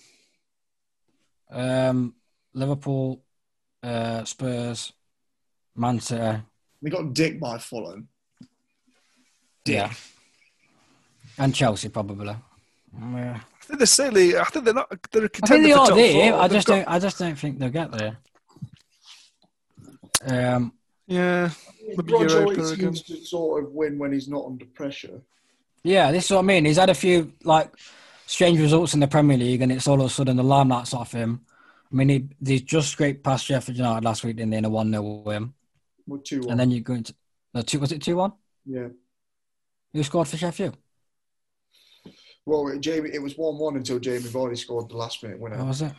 Yeah. I thought it was nil nil. Um, anyway, scrape through that, and like you says, because of obviously the games that have gone on this weekend with Liverpool, um, Spurs, the Manchester derby, it's like no one's taking notice of uh, Leicester this week, and then they'll go and put out a really comfortable win. I've heard a decent Brighton side, like you said, they are down there. They don't go out to defend games. They'll give you a game, which normally goes against them, especially when, um, especially away from home but a really good result for Leicester. Um, I think Brendan Rodgers has been linked with a Man City job any recently. I don't think that's And ever going to return. And the Arsenal job. Now that's a guy that you might want. Arsenal might want. He can implement attacking football, but Unless they saying to him, you can have two hundred million pound. What is the point? No. What is the point of someone like Brendan Rodgers going to Arsenal? I think the Yeah, problem Arsenal have got, man, I they're just agree. miles off in every saying position. you, they're you've got off. the same set of players that Arteta had. Got to start. They've got to stop. Go and, go get them passing Scratch. around a bit quicker. Hmm. It's, not, it's just not. I don't think it. I want it. I've, I've got a bit of a thing about. I don't really think the situation that Arsenal are in. I can't see anyone even wanting to attempt to try and turn it around No, because the owners, the owners are an absolute nightmare. It's just it just really don't look good for them. I just I couldn't see Brendan Rodgers managing Arsenal. Not I don't. got- I, I think that Leicester's his level, in my opinion. I know that sounds harsh, but I don't think that he's any bigger than. I can't see him managing again in the top four, so a top four side. I thought it'd been a massive result for him last season if they would have finished in the top four. I think no one deserves to finish in the top four, but the way they started last season, I was very surprised how much they dropped off in the end. Um, and finishing was it on goal difference to Man United or you? I can't remember. It was Man U last game of the season, wasn't it? They like Man U beat him. Yeah. Um, but they, they have got some good results this season. Like you said, they got the City game away. Was it 5 2 in the end? Yeah. Um, but they are I just you just never know what you're going to get with Leicester, especially under Brendan Rodgers. Um, No, this is the thing. Like, yeah, they they beat Brighton three 0 easily beat Brighton three 0 two. Could you then? Would you be surprised if they went and lost two one to say Newcastle next week? no, I wouldn't be surprised No, at all. good point. And uh, and if you have and you have form like that, you're not going to get anywhere in the league. Exactly. yeah. If you're winning games like Brighton and whatever, and you pick up some decent results against the top four Yeah. sides, They're very sort of win two games, lose one, draw one, win Yeah, one. You know what I mean? Like they just their forms all over the place, and it always will be under Brodge. I mean, obviously talking about uh, form all over the place. We'll go to the Manchester derby. Um, like Oh, I excuse me. said at the top of the show, I, I really hope to be talking about this game going into this podcast, but absolutely fucking dreadful. Nil Awful. nil. I don't even know what to talk about it. It was that bad. It was it was hard. It was hard to watch. Like, I, I, th- I think I said before we stopped recording, I feel like I've lost something watching that game. It's fucking appalling. They should be embarrassed that that's like the display they put on. It's two of the best teams in the world, biggest clubs in the world. It's the Manchester Derby. Which is normally the best Come fucking Come on, one of the best fixtures of the everyone's season. tuning. It was literally like just Ollie painful. And, Ollie and Pep had been for a fucking pint before the game, and they'd said, yeah, "Come on, draw." let's, let's have a yeah, we'll play this one out." It was horrendous. I've genuinely, genuinely got very little. What I, the one thing I would say from it, what I got from it, is it shows how far away they both are from being title contender. I think City are just not going to be a title contender. I can't believe how bad City do. I think they obviously still get top four. Maybe they'll do a because the, the um they were doing all right. They've, they've been all right last couple of weeks. They have been playing. I know they've not had like the most stellar opposition last couple of weeks, but they're playing a bit better. But that No, they just fucking stunk the house out. United are in the mud because they're fucking they're crap. You know how I feel about United. They still won't get top eight. Stand by that comment, but it was just a waste of everyone's fucking evening, wasn't it? Just Yeah. terrible, and it just shows how far away they are. That's all I got from it. Is they're just not serious. That, that think game I was more shocked for the taking. I think I was more shocked. I know I've I'm not defending them in a sense, but everyone's gone, oh, they've got good results, but it's been against crap opposition. Fulham, Burnley, I think they've had a win against Porto as well in midweek or whatever. But they started to they started to show signs where like I think they beat Burnley like five 0 didn't they? And it's like, well, Mm. a bit more of that ruthlessness that we used to associate with Man City. Um, when they went 2 up against crap side, and it was like, we weren't going to stop on that. We are just going to carry on and score as fucking many as we want. And I feel like that Burnley game might have been a turning point. Uh, and with Man United obviously going out against Leipzig in the Champions League, they're now in the Europe. Well, Man United are in the Europa League now. We'll touch on that at the end. But I thought Man City might have gone like, well, this is a good chance to play Man City. They're going to be a bit down after the after getting knocked out. We're in quite decent form. We won three out of three. Finally got back to back Premier League wins. Might start turning around, but like you said, it was it was dreadful. No team really created anything. Um, I just, I, like I said, I don't know where to begin with. It was just Well, I'll stalemate. thing that I'd not mentioned yet. Um, Man City have also not beat anyone in the top thirteen. Yeah, which is So- frightening. You take that from, take that from what you will. I mean, we can all sit and laugh and joke at Fat Frank. Yeah, he's not beating anyone in the top ten. Man City just as crap, mate. And Yeah. I've, what did I say at the beginning of the year? They're not on it. They're not on this smoke. Well, I know what Gaz would be saying if he was here. He'd be calling him out the cardigan fraud, but um, He's a fucking bold idiot. you I can't. mean, like he says it, they've both got games in answer. They both can obviously go back and I think I'm sure Man City, Man United can win the top four. I don't know if Man City can with a game in hand, but just such a strange performance. Like, like I know I want to talk turn into like Roy Keane, but like, there's no fucking. You know what I mean? Like that umph, like someone's going to put a massive challenge in and go out. This, this is it. I know there's no crowd and everything, which is what that game missed more than anything. Let's face it. But at the end of the game, they're all fucking hugging and kissing. I sound like Roy Keane when I'm talking here, but do you know what I mean? It's like it's a oh, Manchester derby. Normally, fucking level. Do you know what I mean? Yeah, Michael Carrick had his arm around Pep. Fucking John Stones and I think John Stones and Harry Maguire swapped shorts. They were that friendly.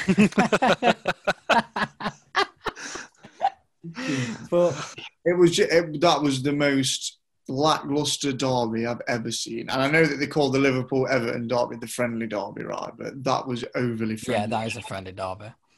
it was it was just so so crap and i think i speak for everyone when i say that we'll never get that 90 minutes back No, Nah. two hours, like says Briglet. Two hours we'd lost. I, I just, I just touching on what you said, really, It just shows you where both teams are at the minute. They just, they don't like they're going to be challenging for anything. No. If they carry, if both teams carry on like that, I mean, Man United uh, will be out of the Europa League very, very soon anyway. Good. Uh, Man City might get a decent run, then probably get knocked out in the semi-finals. Like this is this is the season where Man City should be going right. Liverpool have took it off us. You know what I mean? An angry Pep kind of that saying. That's what I thought it would be. I thought Pep Yeah, would be like nothing all, like all that. night, like just like working tirelessly to try and get back. And maybe he Backwards. is, but Well, it you didn't not- seem you not like do it. this all the time he inherits amazing teams and just progressively makes them worse It's just Yeah. a bit of a, it's just a bit of a strange one. he'll I never mean, win they'll, they'll never win the champions league with man city ever No. I can I was- can safely say that with my hand on my heart. He will not win the Champions League with Man City. Well, I mean, like you says, it was a bit of a strange one, but bit of a bore fest. Another massive big game disaster class for the pink faced assassin himself. Kevin Yeah, De I Bruyne. yeah, What's going on with him? He was he was hands down one of he well he is hands down one of the best midfielders in the world. But the the Man United the the Manchester derby was he just looked so uninterested. I mean Bruno and De Bruyne, right? This is a stat for you. Both of them, sixty five percent pass completion. Mental, innit? Now, going off how good Bruno's been this year and how good we know that Kevin De Bruyne is, that is nothing short of appalling. Yeah, for the players of their quality as well. And I know Strange. that I know that the whole teams, but you expect the, the best players on your team to sort of pull, Rise to the, the top. pull the yeah. strings in games like that. So I mean, uh, like he says, it, it was a ball, ball draw, ball fest. 90 minutes we won't get back. But one thing that did put a smile on our lot's faces this, this weekend was uh, Mike Dean in charge of um, Wolves versus Aston Villa. Really kick off on Saturday. Uh, 3,000 cards for Mike Dean. Um, we appreciate how much you've done for this league, Mike Dean. We, we absolutely love you. Mr. Box Cheers, Mike. Office himself. Um, but that was all. That was basically the main talking point of that game. Um, how many cards was there? 11? 12. 12 cards. So two, a, Twelve. a card, a red card each, and a penalty in the last minute. I mean, you don't get more like Dean. A last kick of the game penalty in a Yeah. derby match. In a derby, you get you sent off for both teams. You get a penalty in the uh, in the last kick of the game. It's it doesn't sound more like my Dean, does it? I mean, No. absolute I, mean. I watched. I think I watched the first seventy-five minutes, and it was, yeah, it yeah, was just the crap. yeah, it Dunno, was just boring. Yeah, I mean, to be fair, it was it was actually as bad as the Man United game, um, but with, with the fact that they got a penalty right at the end, which was deserved so, by the way. Semedo bringing down. Oh Uh, yeah, it's a poor. He brought uh, John McGinn, weren't it? I mean, Semedo, what are you I doing there? He was painted to be some sort of Portuguese fucking saviour for Wolves, weren't The thing is, what I don't get about him actually, I've always known him to be one of the fastest like defenders in world football. I st- Jack Grealish isn't, in, isn't slow, but he's not the quickest player, is he? No. Jack Grealish walked past him at one point in the game, not by skill, just literally knocked the ball by him and walked past him. And I was thinking, isn't this guy supposed to be like one of the quickest? You know what I mean? This, this, like he says, the Portuguese saviour is going to be the Portuguese right back for the next ten years or whatever. He's going to be Barcelona's right back for the next ten years. He's going to take Sergio Roberto's spot. It's fucking rubbish. Absolutely, ru- I'm, I'm 83 rated on FIFA. They want sorting. That does. telling you, if anyone can get a downgrade, it's him. Fucking 76 max. Nah, I'd, I'd give him a bronze card. I would not even make it rare. Just stick him at common. But I mean, one thing that did get mentioned, I think it was BT that covered the game. That, and I've mentioned this many times, so I was kind of glad to hear someone talk about it as well. Wolves have always been known for having this uh, usual eleven, like they only pick from about 15, 16 players, and the more they've chopped and changed it, I think Ruben Neves got um, dropped for the second week running. So that's a face that's normally in the 11. Yeah. They just look like there's no identity with them. They've There was like, an they've got, interesting analysis about uh, Ruben Neves from Premier League panel, and it was saying oh, maybe, yeah, I think I've read it. maybe it's time for him to move on to continue his development because now they've sort of they've sort of changed the way that they play football. They've sort of reverted to a back four, and he's no good as a CDM in a two-man midfield sort of thing. yeah. So maybe maybe he does need to move on, but if he's not getting played, who's going to buy him? As I knew, like two years ago, he was linked with City, he was linked with us. I mean, I've said for a long time I'd have snapped your hand off for him. I do think, he, like he says, because he's not playing, I'm guessing, but Yeah. don't see much of him recently. I think the problem is with Wolves at the minute as well. With no Jimenez, they've got no buy up front. That No. Fabio, that Fabio Silva. He's a young kid, man. I know he's a young kid. I know that he's a young kid, and they bought him on the. But this, the this, that's the problem with him. He only ever played twenty games for Porto. Yeah, I know. and they've made him his record signing. That's got to be bearing on his shoulders a lot. Now he's got nice hair, and Looks like he looks. yeah, he's go got on. he's, he, Luscious he's- locks. Yeah, he's got luscious locks. He's pretty nimble on the ball, but he's nowhere near as good as Jimenez. So they're going to mass. They're going to miss him massively. I mean, Adama Traore couldn't hit a barn door. no, Fantastic at running and taking people great off. sprinter. His end product is absolutely shocking. Yeah, Which has always been his problem, to be fair. Like we know that's the main thing with Adama Traore. If he had, I think he's product- improved on it a bit, but yeah, I still don't think yeah. it's not. He's had games where he's shown his quality, but God, against Villa, he was fucking diabolical. I mean, um, like I said, we can touch on Wolves. They are they have been a bit strange this season. I think they're proper mid-table, aren't they? Not really. Anyway, they're nowhere near Europa League spots or like already, and they're nowhere near relegation. Zone. says he expected nothing less than be burnt out by Yeah. through this Which is understandable. Like he says, they have only been promoted two seasons ago. Um, basically played for an a lot of entire old- year last yeah, season. they've got a lot of old players as well, haven't they? yeah, Jean Like John Moutinho. I know he got sent off, but what he's thirty? What is he touching thirty six? Yeah, he's getting on a bit. Um, but Villa, I mean, they've had a few strange results recently, but back Yeah, they lost three games on the spin, didn't they? Yeah, they're they up. To, it shows you how far they dropped actually because they're tenth, but they've got two games in hand. Exactly. Two games, two wins puts them up to twenty four points, which is point got, off. Villa have got a lot of difference makers in their team as well. I mean, John McGinn's. I, I love John McGinn. Yeah, I do. Uh, Underrated. Scotland could have an absolutely excellent midfield. I think that's why uh, Scotland have got to the Euro. Is it the Euros have qualified? In, in- is it the Euros? They have got Yeah, a yeah. decent bunch of players at the minute. Jokes aside, you've got Tierney and Robertson. That's it's strange. You probably two of your best players are playing left back, which is just funny. And like I said, you've got John McGinn. Um, I'm sure there's a few others that are playing from have done really well recently.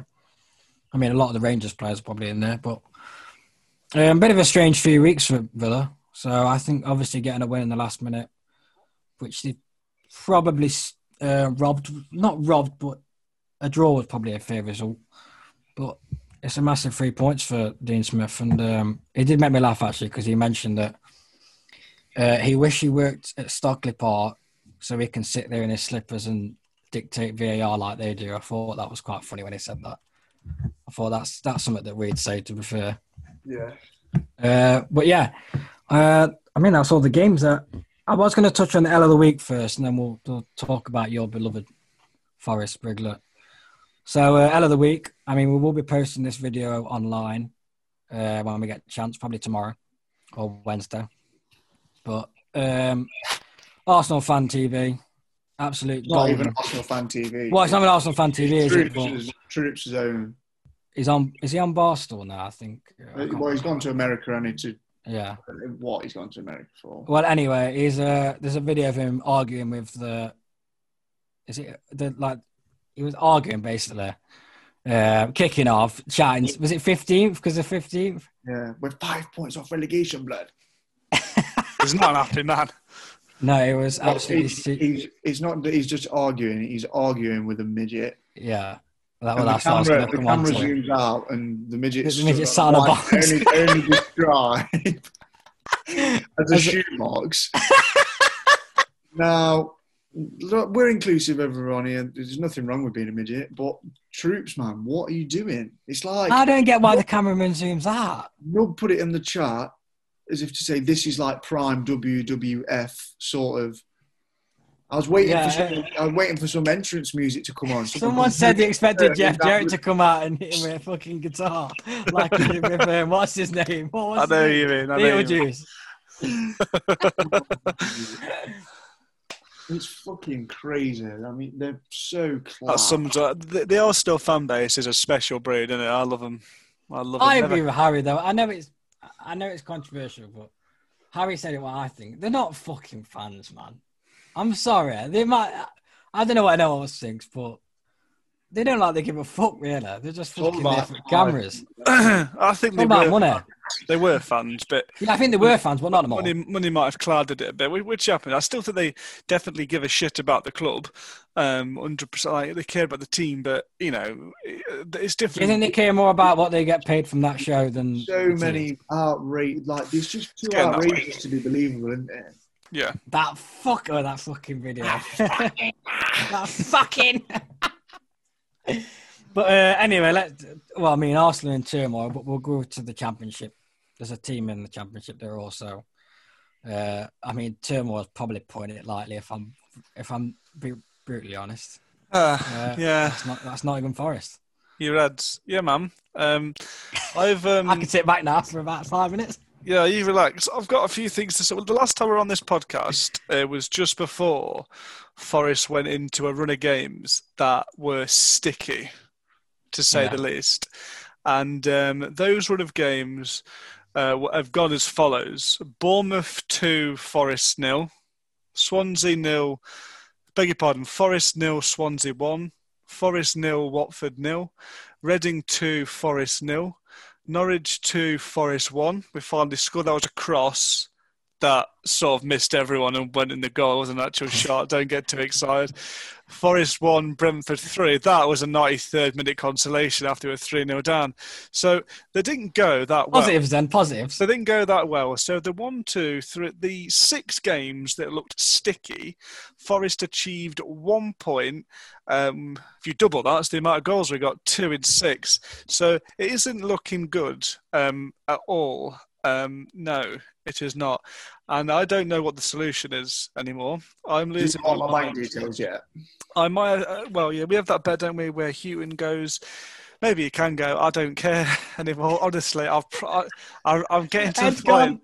I'm getting to the point where I really, really don't care. Like I dread a match day now. I can't.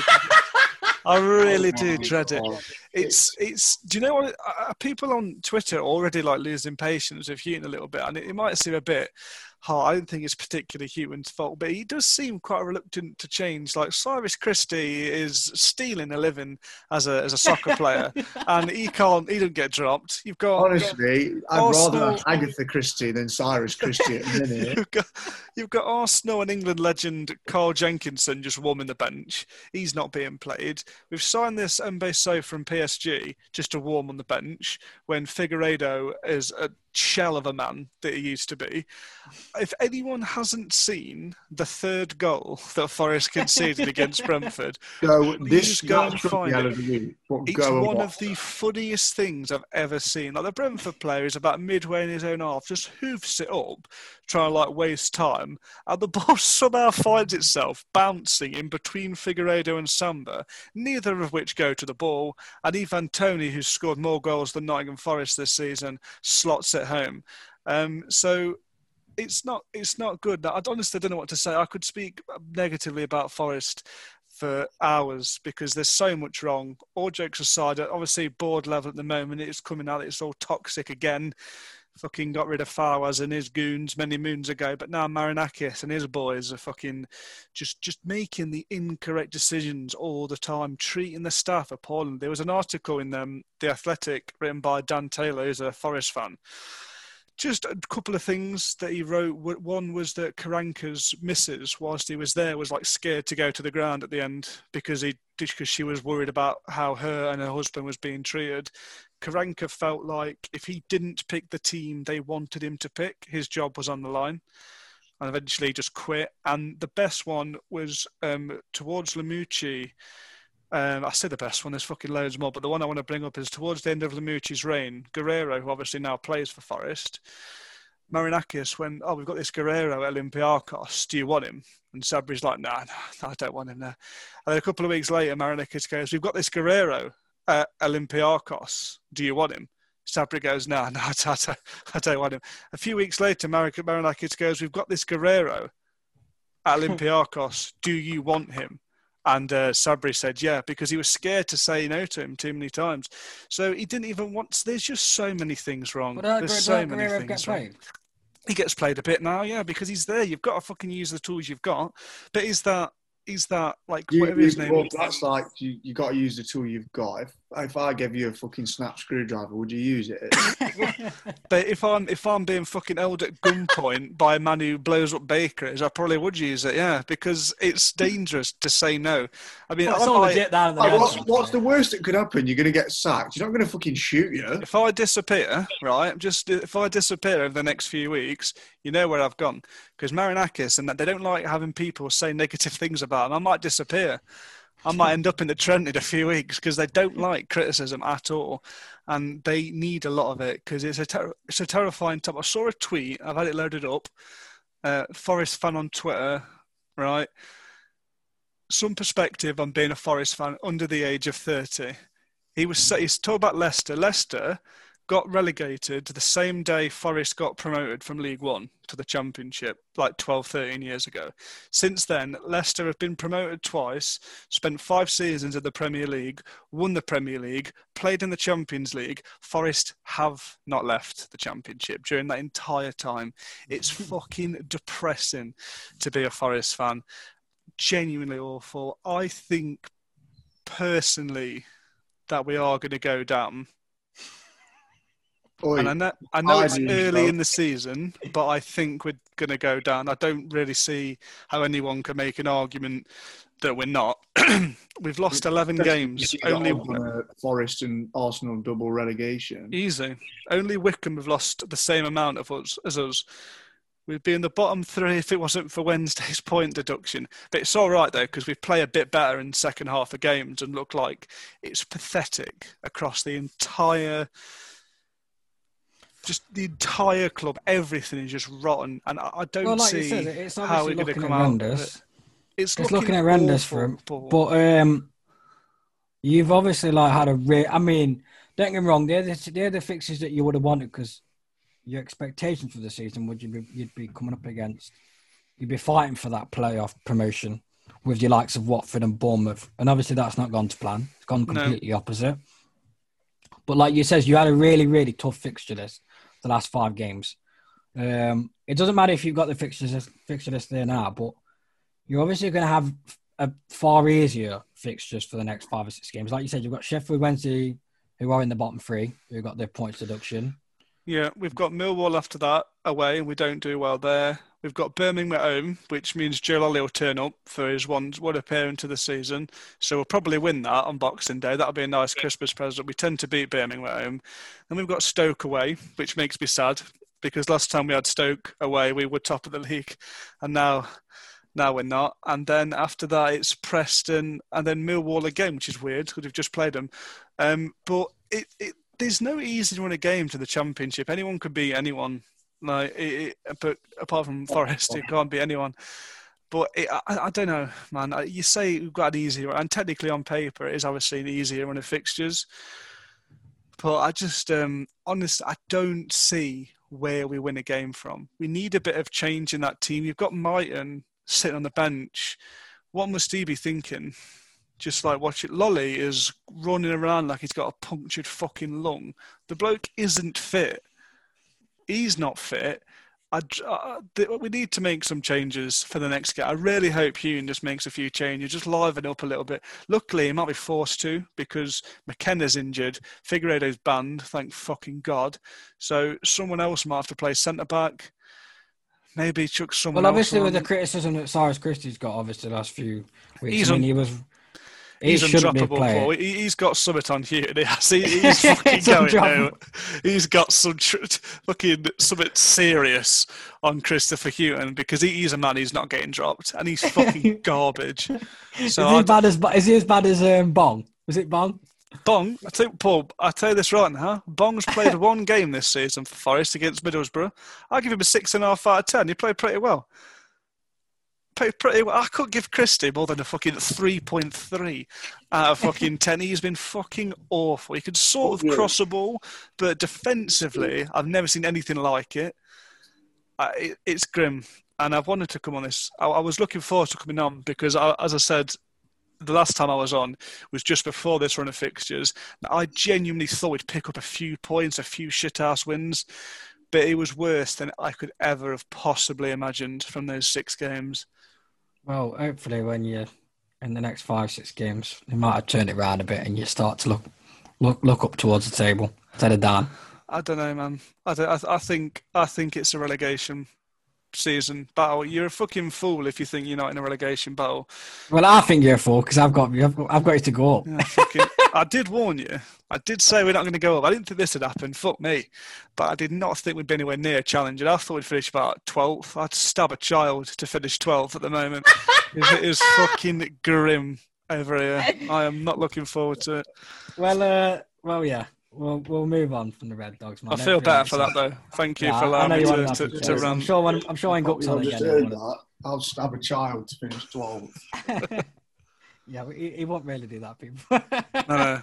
We don't condone uh, violence against children at 64 Wims Club. But um, yeah, that's all your games, um, including the L of the week and the Red Dogs roundup. Uh, it's a Champions League draw today. I feel like I'll just skim through the um, fixtures before we move on to the Premier League fixtures this week. Um, Borussia Mönchengladbach have got Man City. Of course. Uh, yeah, of course. Lazio um, t- uh, against Bayern. Atletico Madrid against Chelsea, which is for me the biggest fixture of the out the lot. I know people will say the other one is, but I'm looking forward to that game. I'm going to put my neck out and say we're going through. Yeah, well, you've got to, haven't you, man? I mean, Yeah, I am. I've, I've re- I don't know why. I just really fancy. I it. won't write you off here, but I, I, I think interesting game, Madrid- This, this- this is the thing, though, with these fixtures. Anything can happen from now until the middle of February. Yeah, exactly. Literally Middle of February is anything. ages away. Um, Leipzig are against Liverpool. Really looking forward to that. I think that's gonna be such a sick game. Be entertaining, Both that. legs. Yeah, definitely. Could be Porto goals. against Juve, meh, not bothered. Probably people's uh, standout fixture: uh, Barcelona versus Paris Saint Germain. Yeah, but if Nate, how long's Neymar out? He's injured. Neymar. he Well, could be yeah. well, apparently, he broke his ankle. They'll not be back in Feb then. Nah. Um, but I still think Atletico Madrid and Chelsea will be a better game. I think it's more intriguing that you've got this young, young Chelsea side that have, have played well this season, and you've got Atletico Madrid are It's- fucking I, flying. I think it's classic attack versus defence, which is why I'm Yeah. looking forward to it. so Yeah, much. could be good. Uh, Seville versus Dortmund. I'm not sure how Seville are going to get into the Europa League from this one, but um, I probably still think Oh, they'll you go through. never know. They could just turn it on and become elite. Elite. Well, I mentioned I mentioned Dortmund. Lucien Favre has been sacked this week um, after losing five one. Five one. It was it Stuttgart? Stuttgart. Yeah, but they, they've had a good start to the season. I've hurt fucking hell. 5 But 1. fucking hell, like five one. Aye. Um, but yeah, I'm really glad about that. To be fair, because I'm not a fan of Lucien uh, Lucien Favre. Get No, I'm a big fan of Pochettino in. That's what we're all crying Yeah, we've all for. said that. It's got to be the one to And go for. Atalanta versus Real Madrid, which That's a, be- that's. I think that's a decent game. Not gonna lie. Yeah, Atalanta have started to finally find form. Um, I think they won at the weekend. Um, they've been a bit hit and miss at the start of the season, leaking goals. But come come February, Madrid might have found some Champions League form like they normally do. Um, I'm looking forward to them, man. There's some, I think there's some sick ties in there. Um, but yeah, we're not going to see any of those fixtures until February, which is a bit of a shame. Uh, it's been What, lovely until then? Well, until then, we've got um, Premier we- League fixtures. Uh, we've got Premier League. our arses. What's that? Says we've got Premier League fixtures coming out of our horses at the minute. I'm getting bombarded. So we've got Tuesday, Wednesday, Thursday. So we'll probably be doing a podcast on Friday. Uh, it'll get announced before then. Wolves, Wolves aim to Chelsea Tuesday. City aim to West Brom. One to sixteen, if anyone wants to fancy it. Actually, two on Tuesday. Uh, Wednesday's got, I think, most of the fixtures. Leeds versus Newcastle. Uh, two That's very it. hit and miss teams at the Classic minute. game, that. Arsenal at home to Southampton. Massive, massive, massive game for Arteta. Um, Leicester versus Seven, that'll be interesting. Fulham versus Brighton. That, like you said, that could be a good time for Fulham to get three points. West Ham versus Palace.